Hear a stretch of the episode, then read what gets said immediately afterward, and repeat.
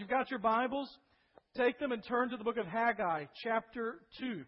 We're going to finish the book of Haggai this week, and uh, want to uh, remind you of kind of where we've been here in a moment, but want to start out with just some kind of uh, question and answer, to some discussion uh, uh, to, to get us thinking towards what is being taught in this passage. And here's what I want to know. How many of you watched at least part of the opening ceremonies the other night of the Olympic Games? How many of you watched of that? How many of you just said, you know what, I don't care what the rest of the world's talking about, I'm not watching them at all? How many of us that? Okay, only a few of you, all right? So if you watch the Olympic Games, here's what I want you to do. If you didn't, you just become a listener and a spectator. I want you to, for a moment, just kind of around the people that are with you, right there where you're sitting, I want you to tell them what your favorite part of the opening ceremonies were the other night, all right? And so if you weren't, if you didn't watch, you just kind of join in and listen. But if you were, if you watched it the other night, tell them your favorite part of the opening ceremonies. All right, go. All right, somebody tell me what, was your what was the favorite part the other night? Paul McCartney. How many of you was Paul McCartney? You like you had to be a late hour, right? He started playing about ten forty-five. Uh, started acting like a worship leader. Did y'all see that? All the boys sing now. All the girls. Let's all feel like you're in vacation Bible school for a minute. All right with Hey Jude. All right, so Paul McCartney at the end. Somebody else. What was the favorite part from somebody? The Queen parachuting in with James Bond. Right, Gary. What now? Your granddaughter was in the commercial from TriStar. All right, there you go. I guess that would be a favorite part for you, right? Those weren't actually in the opening ceremonies, but we'll let that slide. All right. It was kind of the commercial. If somebody else starts talking about a McDonald's commercial, we're to be we're to go off track. So anybody else favorite part? So we got the Queen, we got the uh, Paul McCartney. What's that? The children's dream. All right. So jumping on the beds and all that kind of stuff. Chariots of Fire with Mr. Bean, right, where he's playing the one. All right. It was an interesting opening ceremonies. I I have a friend who went to Union with me who has convinced Baptist Press that they need a representative at the Olympic Games. And so for the last three or four Olympic Games, they have paid for him to go and report on Christian athletes at the Olympics. And so, uh, you know, we're not supposed to be jealous or envious, but he, he just took a picture of him with the backdrop of the Olympic Stadium saying, getting ready for the opening ceremonies to begin. And those are one of those things in life you just think, boy, it'd be awesome to be at that kind of thing. Well, Here's one thing that I noticed in this kind of narrative that was loosely held together during the opening ceremonies. What you had was uh, an interesting contrast in the way England used to be and the way it is now. And what you had was this progression of change, right? Now, for us in America, when we think something's old, we're talking a couple of hundred years at the most, right? I mean, the nation itself, 1776, is only a little over 200 years old. 200, it's easy for me to remember because it's my age, 236 years old. When England and London, when you're talking about old, you're talking about hundreds of years. And so they did this progression, if you watched it. They went from the agrarian farming society with sheep out there in pastures, and they moved to an industrial kind of revolution where the smokestacks went up and the ground became industrialized into the digital age with some kind of crazy boy meets girl dancing all over the place thing. But digital age that was happening, and they showed this progression of time.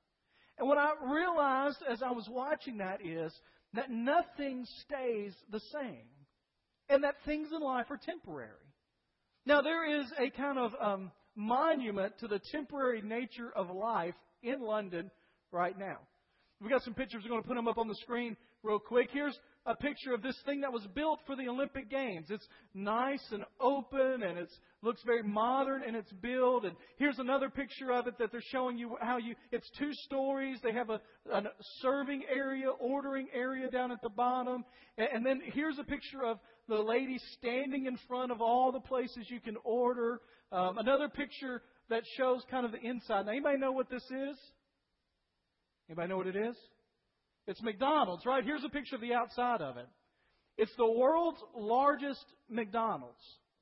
Two stories, half of a football field, and it is there built for the Olympics. And when the Olympics are over, it comes down.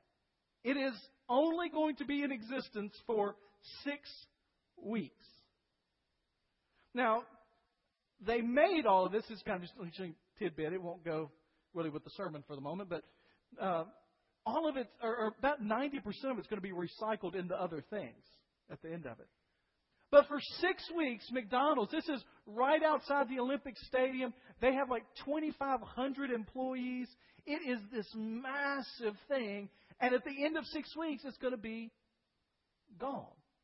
The Olympics themselves are kind of this testimony to the temporary nature of things. The Olympics last for two weeks and then they move on. We sometimes go to Atlanta, and there are parts that you remember of the Olympics, but it looks nothing like what the Olympics looked like in 1996 when they were there.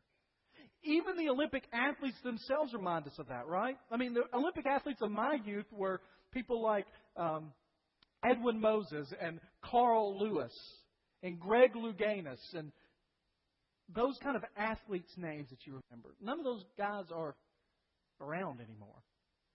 Even the invincible Michael Phelps didn't even medal last night. He's gotten old. Right? He's like in his mid 20s or something. And it just reminds us of this simple truth that most of the things in life are temporary. Haggai chapter 2, verse 20. Remember where we are in Haggai? If you haven't been here for the last three weeks, you probably don't, but if you do, you remember that we started this sermon series talking about the prophet's desire to have the people rebuild the temple because it's in that temple that the glory of God was going to return. And the name of the series has been Reversing Ichabod. The word Ichabod just means no glory or lack of glory or the glory has left. And so he is telling them how to bring God's presence and glory and power back into the lives of his people. And so the first week he talks about building the temple and that you need to rebuild it. It's a priority issue that you have neglected the temple and now is the time to rebuild it. And then the second week we talked about that, that he was telling them, don't look to the past, but concentrate on what's happening here and now. Focus on this. And that this temple you're building is going to be a great temple. And last week, as they dedicated the temple, he reminded them that, listen, if your life is unholy, then what you do in the temple won't matter. Well, this week, the prophet's going to speak specifically to one person. And the reason he's going to speak to this one person is to remind him of the thing that most things in life are temporary. Chapter 2, verse 20. The word of the Lord came to Haggai a second time on the 24th day of the month. It just means it was the same day as the previous word. Speak to Zerubbabel, governor of Judah I'm going to shake the heavens and the earth. I will overturn royal thrones and destroy the power of the Gentile kingdoms. I will overturn chariots and their riders. Horses and their riders will fall, each by his brother's sword. On that day, the Lord declares, I will take you, Zerubbabel, son of Shealtiel, my servant, the Lord declares, and make you like my signet ring, for I've chosen you. This is the declaration of the Lord of hosts. He tells him here at the very beginning, say, listen, Zerubbabel. He's talking specifically to this political leader, this guy that would be king or ruler of this people. He says, I think it's very specific the reason he says it. Listen, you're about to build a temple, and he tells him a few verses earlier, this temple is going to be greater than the temple that was here before. But always remember, the things of this world are temporary.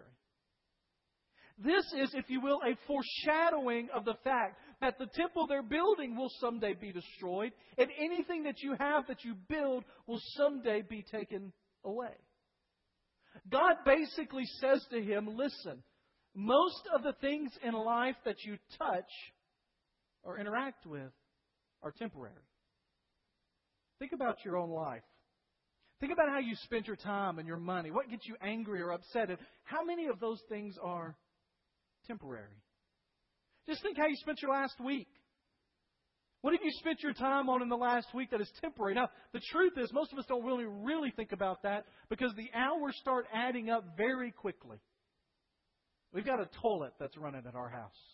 And it's, I've got to get the parts and replace the inside, but it's just been running, and I've been consumed a little bit by that. We've got a yard that had to be mowed, and guess what's got to be done this week? We've got to mow it again. Now, it's not just the temporary nature that you mow and it comes back, but it's this idea that even the things that seem permanent in life are not.